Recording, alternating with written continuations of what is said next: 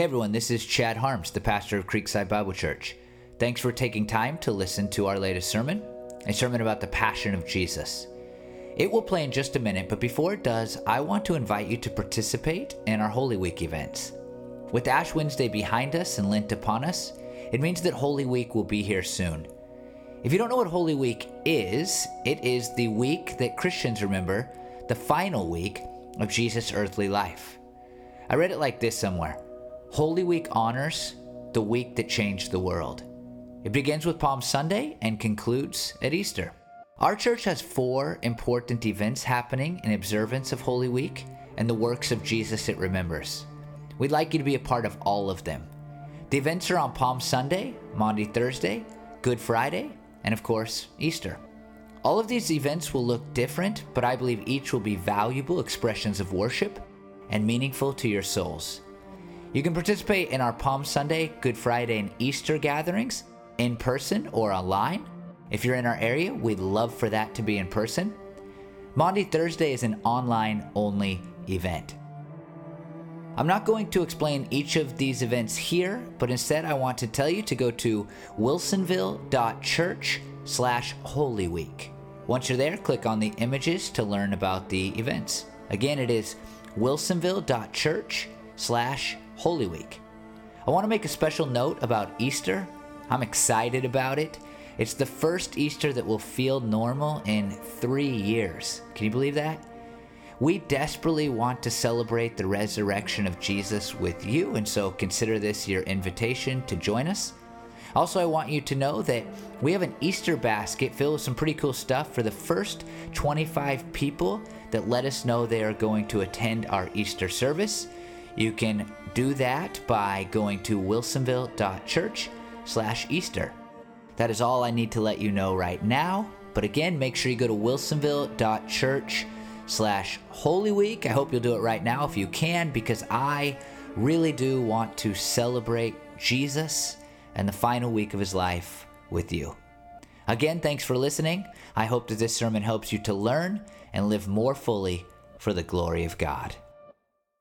Many years ago, I was, I was dating this Episcopalian girl. I'll just throw the whole denomination under the bus. And, uh, and one day her mom said to me, just like it was almost out of nowhere, we were having some discussion about some stupid discussion looking back about whether whether Christmas or Easter was more important.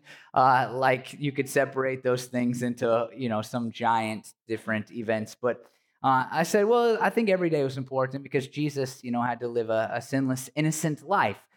And and then this woman who who had been a Christian her whole life said, well, Jesus sinned. Like there's some guilt in Jesus. And I, I was taken really aback by that because, uh, you know, I didn't know everything, but I felt like I did at that point. But I, I at least knew that the Bible said that Jesus was sinless, that Jesus had not uh, done anything that, that dishonored the Father, that went against the will of God. And to her credit, like I came back, uh, like a, a few days later, she wasn't home. And uh, i just like posted like these verses like the 95 thesis on her refrigerator door about the sinlessness of jesus. And and the next time i saw her she was like she's like oh yeah i believe you now. Like so it was like that. Like if i could change everybody's minds like that it would be great. But but in this passage today that we're going to look at as we continue to wake, make our way through through the book of john there's two things kind of mixed together. And one of those things is the innocence of jesus uh, last week, I, I, started this sermon series called Passion, and it's on the passion of Jesus, the suffering of Jesus on our behalf. And, and the first thing John kind of does is he begins this new section in this gospel called John, is he wants you to remember, if you were here last week, I hope you remember this, he wants you to remember that the, the Jesus that he has talked about for 17 chapters is the same Jesus who is going to suffer. It's not like we have a new Jesus, like Jesus, you know, flips a switch and now he's suffering Jesus when the, uh, you know, the rest of the gospel he's been majestic Jesus or whatever it might be. And so John begins by by really showing us in the uh, story of Jesus' arrest like, hey, this Jesus who's going to suffer is the same one that I have told you is God in human form. Now, in our passage today, not to bury the lead too much, but, but what John is going to really show us as he moves through the suffering of Jesus is, is really that Jesus is king. Even in these moments, Jesus is king. And I think even more clearly, Jesus is innocent. I think what this story is about is, is the innocence of Jesus. John wants you to know that Jesus is not dying because he has sinned, because he has done something wrong, or even because he has broken the law, because he deserves to be killed. In fact, what John wants you to know is that, that this is an illegal trial where Jesus, you know, is murdered in a judicial sense. He is murdered. He is killed without any reason, any good reason at all. And here's how that story begins in John 18, 15 through 17. Simon Peter and another disciple were following Jesus because this disciple was known to the high priest. He went with Jesus into the high priest's courtyard, but Peter had to wait outside at the door.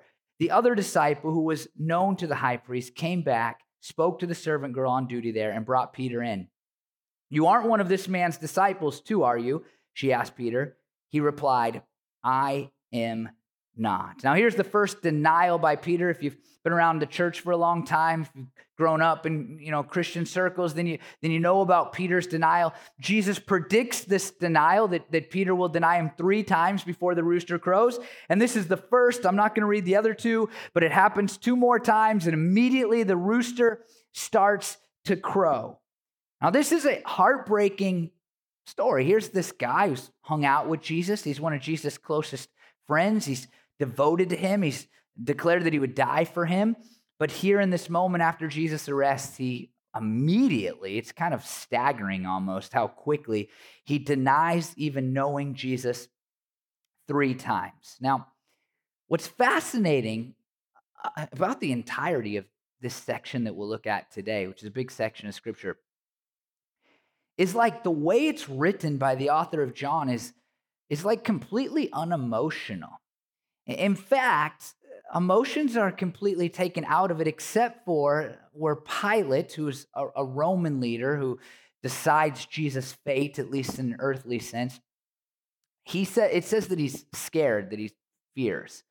Other than that, like the emotion isn't there. And that's most interesting, I think, in this Peter story, this denial story, because we read in Matthew 26 that Peter weeps bitterly immediately after the rooster crows. There's this immediate regret, there's this immediate remorse. He is, he is broken by this thing that he has just done, by, by denying his Lord and Savior, and even I would say his good friend.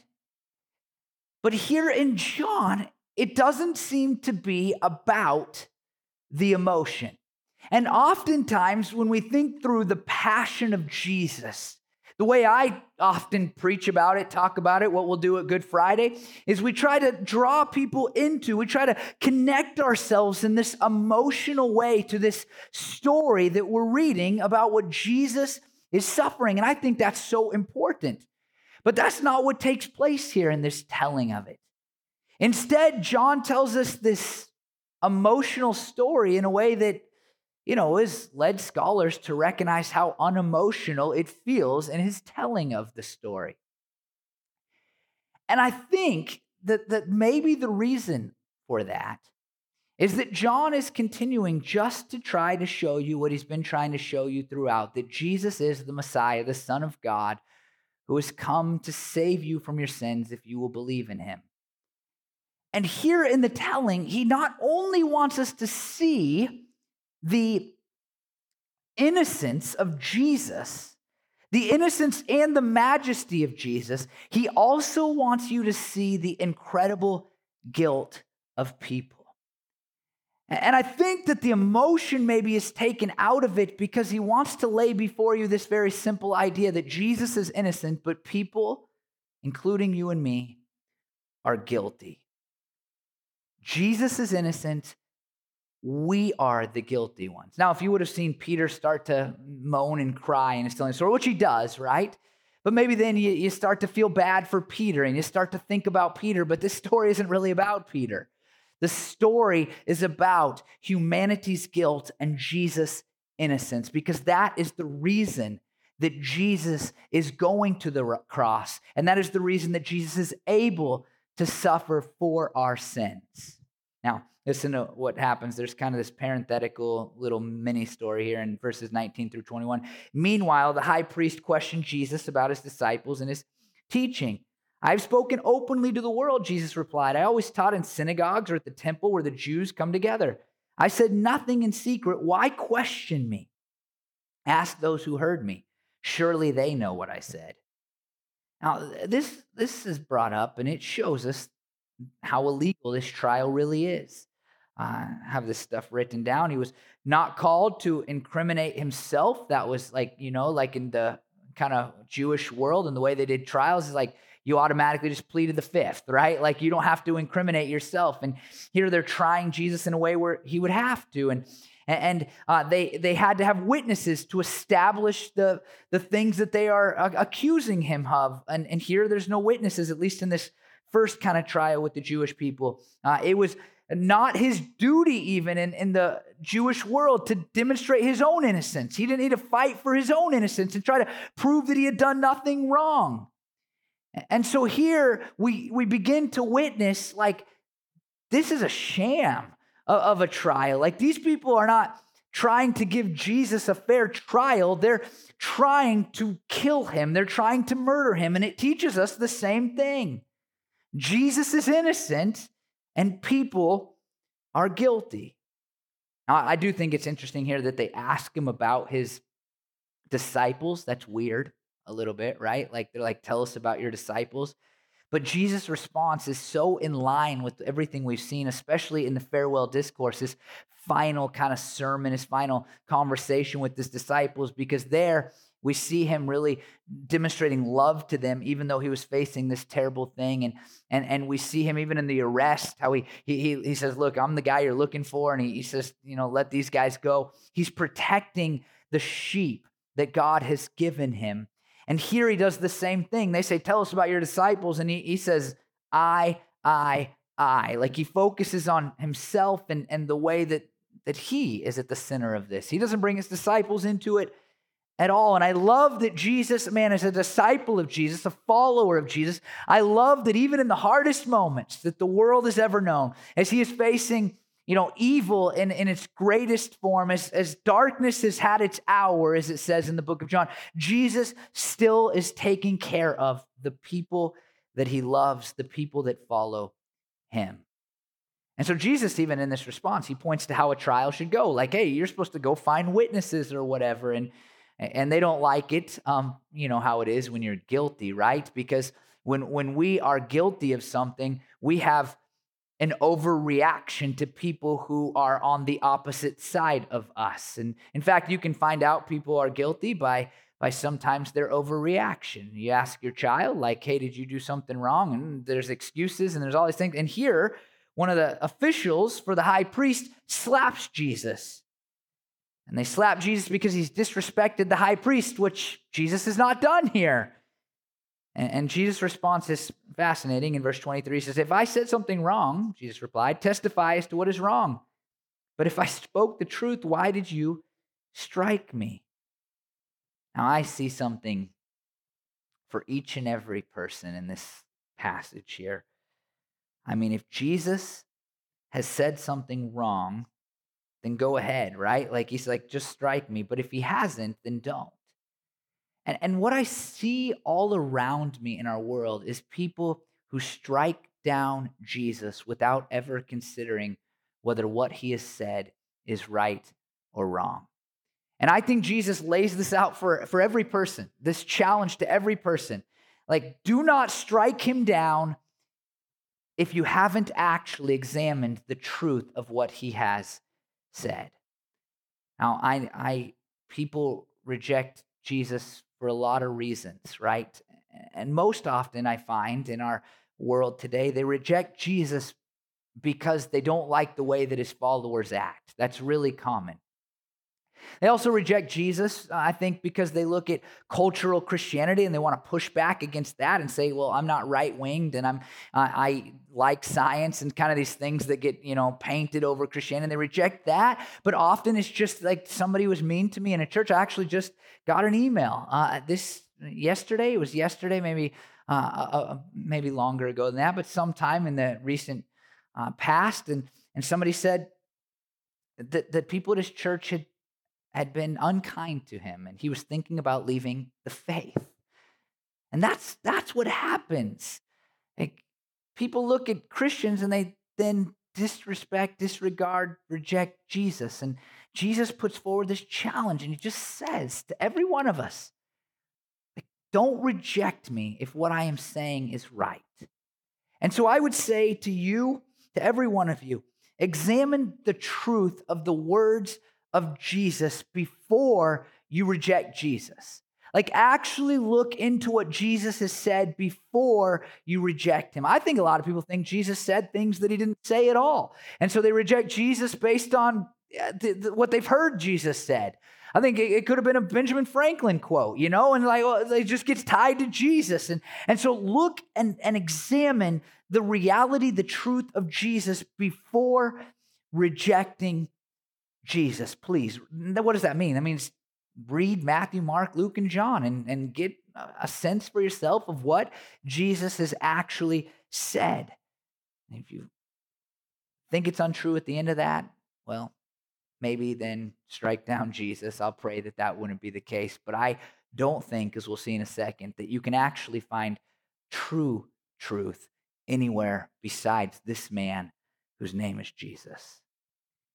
It says, Then the Jewish leaders took Jesus from Caiaphas to the palace of the Roman governor. By now it was early morning, and to avoid ceremonial uncleanness, they did not enter the palace because they wanted to be able to eat the Passover.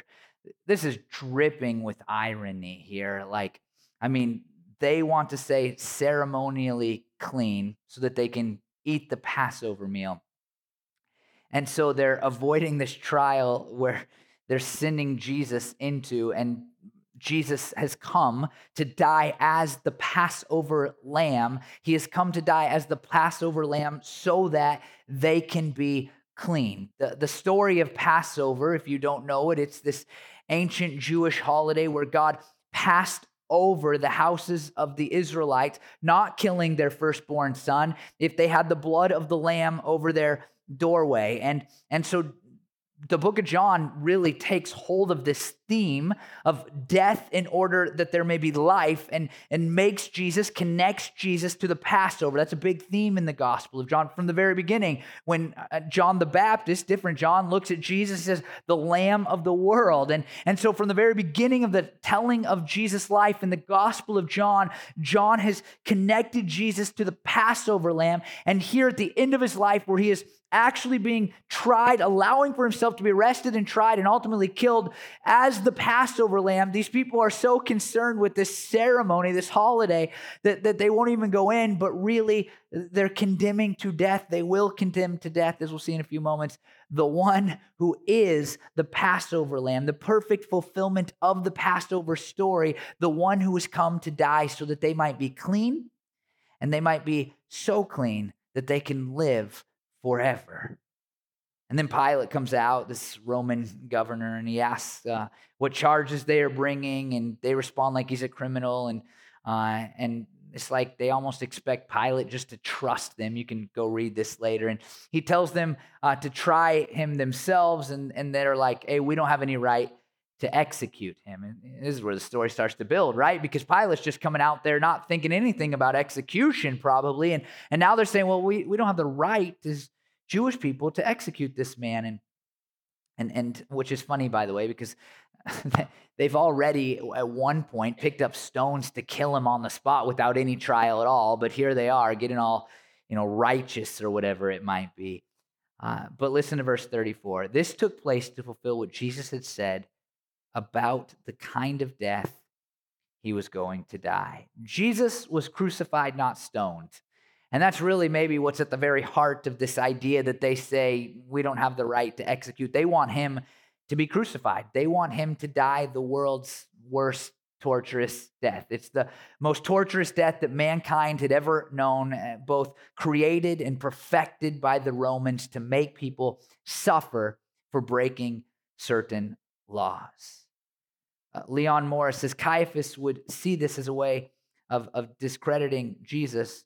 John is the way Jesus took away the sin of the world. And so in the crucifixion, we have these two things where, where, where, the group who crucifies Jesus looks at it and says, See, we told you he couldn't be the majestic being that he was claiming to be. But in, in this execution, we who come to know Jesus as our Savior recognize the glorious nature of what he is doing on the cross. And John sees it that way. He recognizes that crucifixion for these Jewish people would negate everything Jesus ever said.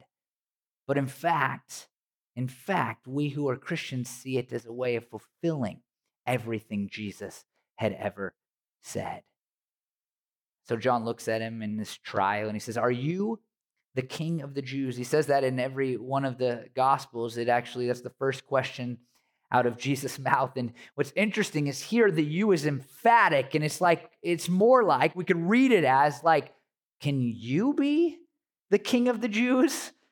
Like, is it possible that you, who's just, you know, a poor Jewish man who's wandered the countryside and doesn't have a huge following, is it possible that you are king of the Jews? Jesus responds with a question. It's pretty normal for Jesus about uh, whose idea that was. And Pilate's like, I'm not Jewish. Like, you were people handed you over to me. And then what follows is this incredibly dramatic scene. I would say one of the most dramatic scenes in Scripture. I, I read it described this way: the, there's the lowly majesty of Jesus and the proud majesty of the Roman governor, and they kind of collide in this conversation that they have. Uh, Leon Morris, again, who wrote a giant commentary on the book of uh, John, he says, He will be slain, but this does not detract from his majesty. John wants you to see that while he will be condemned, because this, this is a story about Jesus being condemned, his trial and his condemnation and his denial. And even in these moments, his majesty will stand. But even more to the point of this story, his innocence will still be there. He'll still be innocent. Listen to verses 36 through 38. Jesus said, my kingdom is not of this world. If it were, my servants would fight to prevent my arrest by the Jewish leaders. But now my kingdom is from another place. You are a king, then, said Pilate. Jesus answered, You say that I am a king. In fact, the reason I was born and came into this world is to testify to the truth.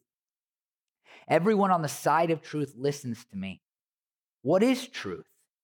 retorted Pilate. Now, this is, this is, I think, just like I said, an incredible moment. First, Jesus just declares, My kingdom is not a kingdom of this world. Now, as a Christian, I believe that Jesus' kingdom is in this world. It resides, it exists within those of us who follow him, but it's not a kingdom of this world. And Pilate's like, oh, so you are a king. It's this weird conversation. It's like he's almost missing the point. But Jesus, like, makes, I think, he just says this thing that it should have got him off the hook completely. He's like, if my kingdom was this world, then wouldn't we be fighting? And we know, if we were here last week, that in his arrest, he told his disciples not to fight. He wasn't trying to fight. He wasn't trying to start an insurrection. He wasn't trying to overthrow the government. All the things that they thought a king would do, a king of the Israelites would do, he's not trying to do any of those. His kingdom is more important than that. It's a kingdom that we cannot see. It's a kingdom where he rules and reigns in the hearts of people by the very thing that he is doing now, suffering and dying for their sins and then coming back to life. Jesus' response is akin to something like this. I, it didn't, I didn't say that, but I'm not denying it. But then he offers his purpose. He came to bear witness to the truth. He came to bear witness to the truth. Now, truth is really fascinating in the Gospel of John and went down just a little bit of a, a rabbit trail this week. And I want to tell you a little bit what I found, but the most important thing that you're going to that, that you need to know about truth is that truth is intimately connected to the person of Jesus in the Gospel of John.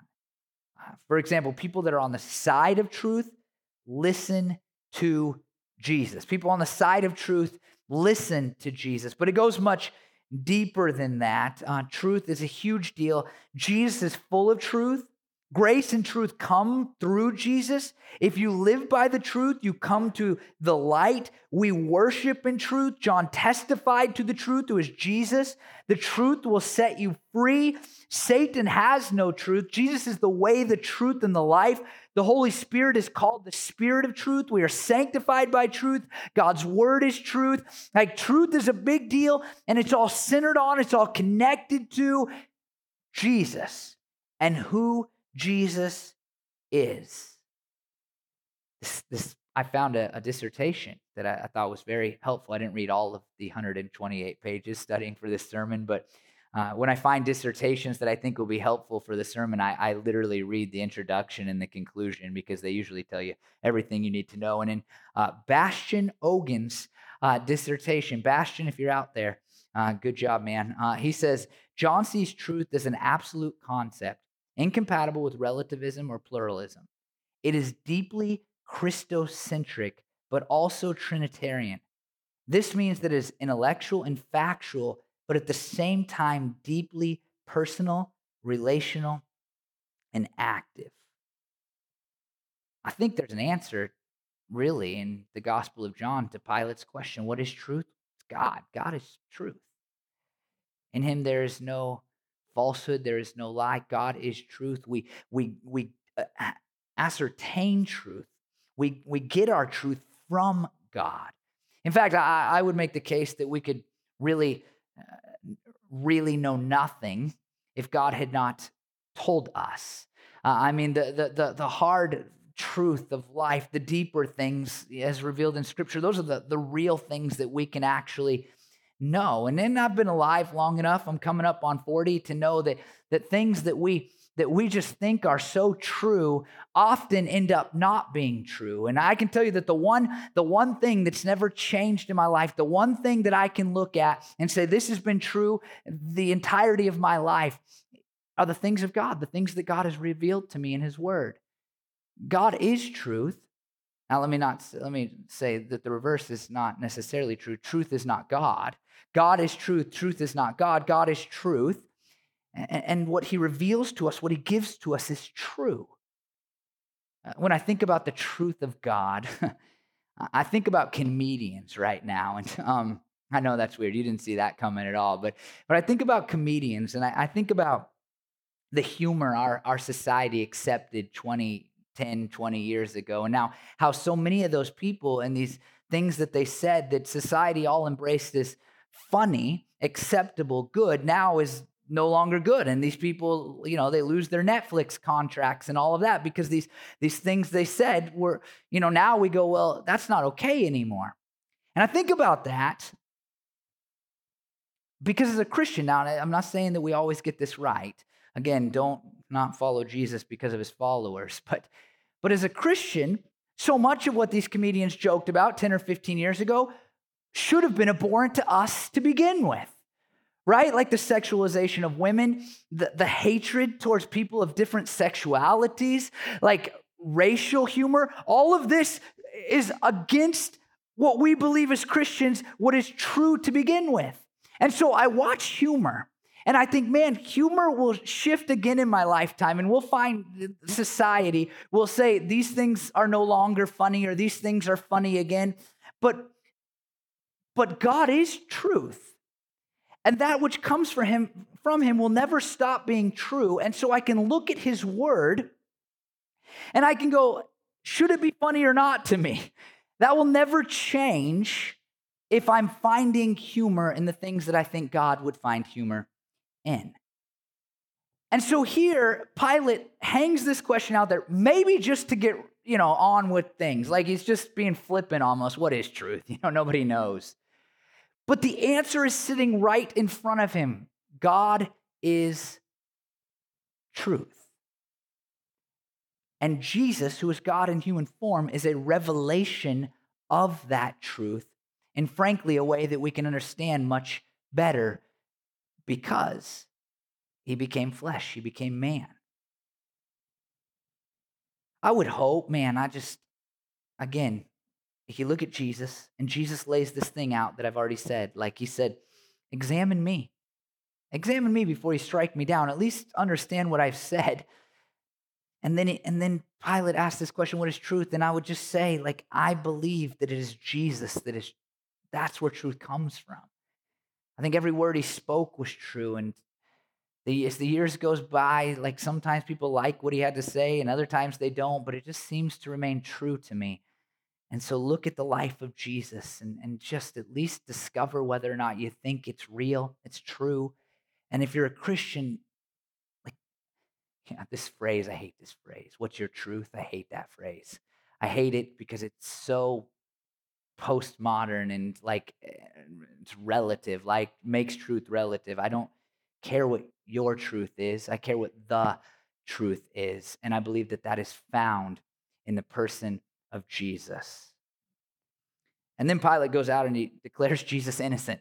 And this is, you know, even more to the heart of the whole story. Like, here's this Roman governor who is like going out of his way for no good reason. He can snap his fingers, send the guy to the cross, no big deal. Everybody's happy, everybody's good. But he can't like find a reason to execute this Jesus. So he goes out. He's like, hey, he's innocent. And then he's like, has this idea. He's like, hey, can I release Jesus to you? Because I always release to you one prisoner at Passover.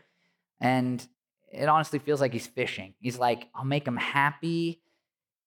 And also, like, you know, they can kind of feel like Jesus was a prisoner. Like, you know, I indicted him, but also he gets to go free. And and, and they're not having it at all. And, and, they want Barabbas, who's a guy who's been part of an uprising and literally committed murder. Uh, and, and so uh, we read this in John 19, 1 through 3. Then Pilate took Jesus and had him flogged. The soldiers twisted together a crown of thorns and put it on his head. They clothed him in a purple robe and went up to him again and again, saying, Hail, King of the Jews! And they slapped him in the face. Here we see a bunch. Jesus is scourged, just like being whipped, but with rock and shards of metal and things in the whip. So his back is like the skin on his back is ripped off. And and then he's mocked. And I don't know why. This is just a quirk to me. I'm not trying to talk you into being my way. But the part that makes me emotional about the story of Jesus is often the part where he gets mocked. And I think it's in large part just because I know what that feels like. Whereas I don't know what it feels like to be whipped, you know, like, and so it's just easier to, to feel that and to, I don't know, but, but he's mocked. And then the crown of thorns is, is placed into his head, which would have been horrible. And then he's slapped, it says here, but he's also, we know from other gospels, it's like more like he's hit with a reed and then he's spit on. This is painful and humiliating and the beginning of torture. And what I want to do, even now as I stand here, is I want to like play on your emotions there and go into the details about what this would have felt like. But there's none of that in the Gospel of John. He's not asking you to feel things here, he's asking you to believe things that Jesus is innocent and people are guilty, that Jesus is innocent and you are guilty. And that's why he should become, that's why you need to make him your savior. What's interesting about this here is that actually, in John's telling, it seems like Pilate almost has this done to Jesus in order to appease the crowds. He almost does this to Jesus because he's, he's recognizing Jesus' innocent. And he's like, maybe if I just have him scourged, maybe if I just, you know, allow him to be hurt a little, maybe then they'll let him go. Even in this first, you know, kind of terrible suffering moment that we read about in the Gospel of John, even in this, we see a declaration of Jesus' innocence. There is no reason for him to be killed. There's no reason for it. He's done nothing that deserves death. And yet he's going to die anyway. Why? Because of the utter guilt of people. Jesus is innocent and we are guilty. After this, Pilate comes back out. He declares Jesus' innocent. He's innocent. And he brings Jesus out wearing the crown and the purple robe, if you know this scene. And, he uh, takes off the crowd through this. And again, it appears that he's trying to he's trying to get rid of Jesus, not to kill Jesus. Uh, it, it, appears that way eh, because he, he brings him out, and it's almost it's almost as if it's almost as if he brings him out in this robe with the crown of thorns, Jesus' bloody mess. It's almost as if he's saying, like, come on, guys. this is no king. This is no king. Just let the guy go. But what happens? They chant, crucify, crucify. And again, Pilate declares his innocence. Do you see the theme? He's innocent. Pilate declares his innocence.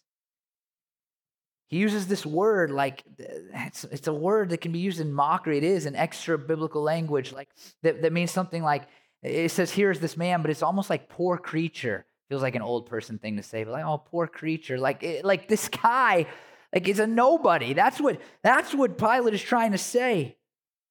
He's like, crucify him yourselves. And he wants no part of this. And then in John 19, 7, the Jewish leaders insisted, We have a law, and according to that law, he must die because he claimed to be the Son of God. Well, now, now Pilate's really freaked out. I mean, he wanted no part of this anyway. He's, he's having a bad day here. He, he recognize, I mean, so clearly recognizes the innocence of this guy, and, and, and yet Jesus is not even like claiming to be king. There's no insurrection here. But now you add this other layer that that um that that Jesus is claiming or has claimed to be the Son of God. And here, listen to verse 8 through 11, verse 8 through 11. When Pilate heard this, he was even more afraid. And he went back inside the palace. Where do you come from? He asked Jesus. But Jesus gave him no answer. Do you refuse to speak to me? Pilate said. Don't you realize I have power either to free you or to crucify you? Jesus answered. You would have no power over me if it were not given to you from above. Therefore, the one who handed me over to you is guilty of a greater sin. I mean, Pilate's freaked out, right? And he's like, dude, you got to talk to me. Like, I have power. And Jesus, like, this is all part of God's plan, man. You, you have no real authority here.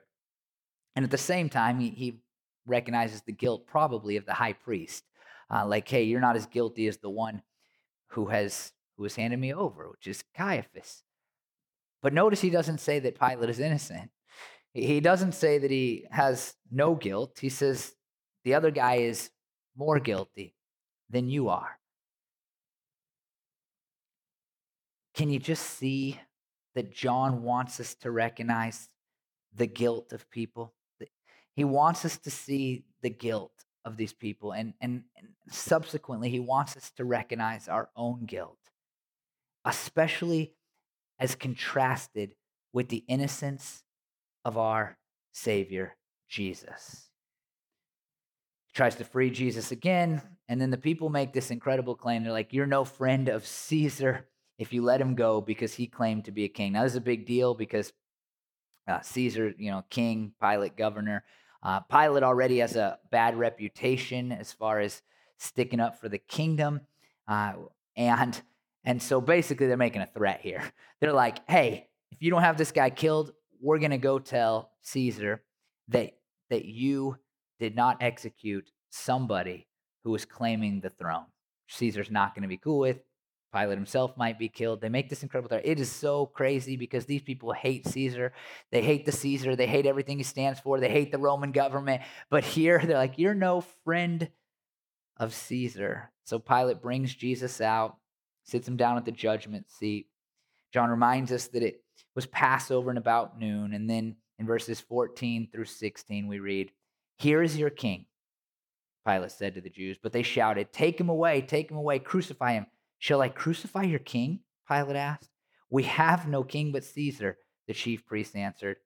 Finally, Pilate handed him over to them to be crucified. We have no way of hearing it, but I sense the desperation in Pilate. The man who ultimately, not ultimately, but ultimately in a worldly sense, determines live or die. I mean, ultimately, he's going to have to go thumbs up or thumbs down, right? Like he's going to be the one to make the call here. And he does not want to say, kill him. You can tell throughout this whole story, he recognizes something different in Jesus. Like he recognizes not only his innocence, but his kingdom. He recognizes in some way that he is in front of the king and, and he recognizes his innocence and, and he just can't understand why they would want to kill this man who seems frankly unimportant, but yet so in control of everything that's going on around them. But as John tells it to us, we know. We know what Pilate did not. It's because he, Caiaphas, and all the people in the crowd, you and me and all of humanity, we are guilty. Jesus was innocent, and we are guilty. Jesus is so innocent that he is the truth that Pilate could not even understand. He is the truth that we all long for. He is king and he is innocent, but we are guilty. My hope for you today is that you would recognize just that. For some, man, that's, I mean, for me, I'll just tell you my story. That that's what made me commit my life to Jesus. I recognized one day how incredibly guilty I was. Guilt that nobody could ever talk me out of. I mean, I knew that I had sinned against God. I just knew that I wasn't what I should be. Even if you took God out of the equation, I had done too many things too many times to be considered good or right.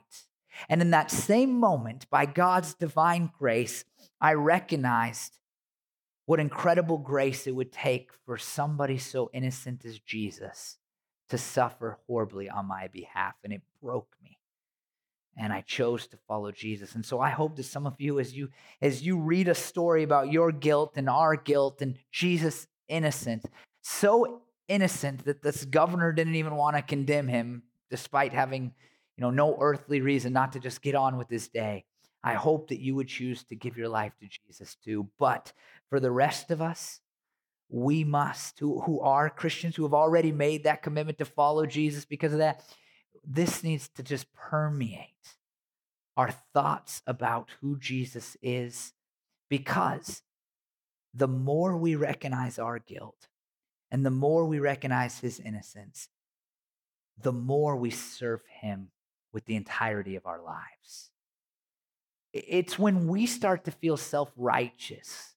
It's when we start to feel like we deserve what Jesus did for us. It's when we don't feel like we're as bad as the other guys that we struggle to, to be excited about what Jesus has done for us, or when we when we, we struggle to live for him with the entirety of who we are and what we're about. It's when we start to feel like we kind of deserve Jesus' death. At least we deserve it more than other people, that we don't live for Jesus the way that we should. And so I would hope, you know, as we celebrate, as we're moving through this Lenten season, moving up to Easter, that, that if I could leave you again with one thought today, it would be remember how incredibly guilty you are. You knew it at one point, but remember it again how incredibly guilty you are and how utterly innocent the majestic King Jesus was and is. And let that drive you to serve him all that you are. Let me pray that you'll do that. Lord Jesus, I, I know that I, I can do it. I can feel, um, you know, I can feel less guilty. I can forget how majestic and innocent you were. Um, and and Lord, then I just don't celebrate you the way that I should. It becomes my goal, God, to glorify myself. I would never say it like that, but but to glorify myself, to move my position forward. And, and I leave behind my desire and willingness to serve you. And, and so today, Lord, I pray, God, for those who are not Christians, compel them that you are the truth. Jesus, that you are the embodiment of truth, that, that the only truly trustworthy thing is you. And God, let them recognize their guilt. And, and I pray that they would give their lives to you, the Savior, the Savior who came to suffer all this that we're studying for them. And then, Jesus, I pray for those of us that are Christians. And I pray that, like I just said about myself, that all of us, God, would remember, like we did it first, how guilty we are, how sinful we are, how you know many different times and ways we've rejected what you've asked god of us and then we would remember that the God man, you, Jesus, were completely innocent, no sin ever, not one. And yet you chose to die for us, the guilty.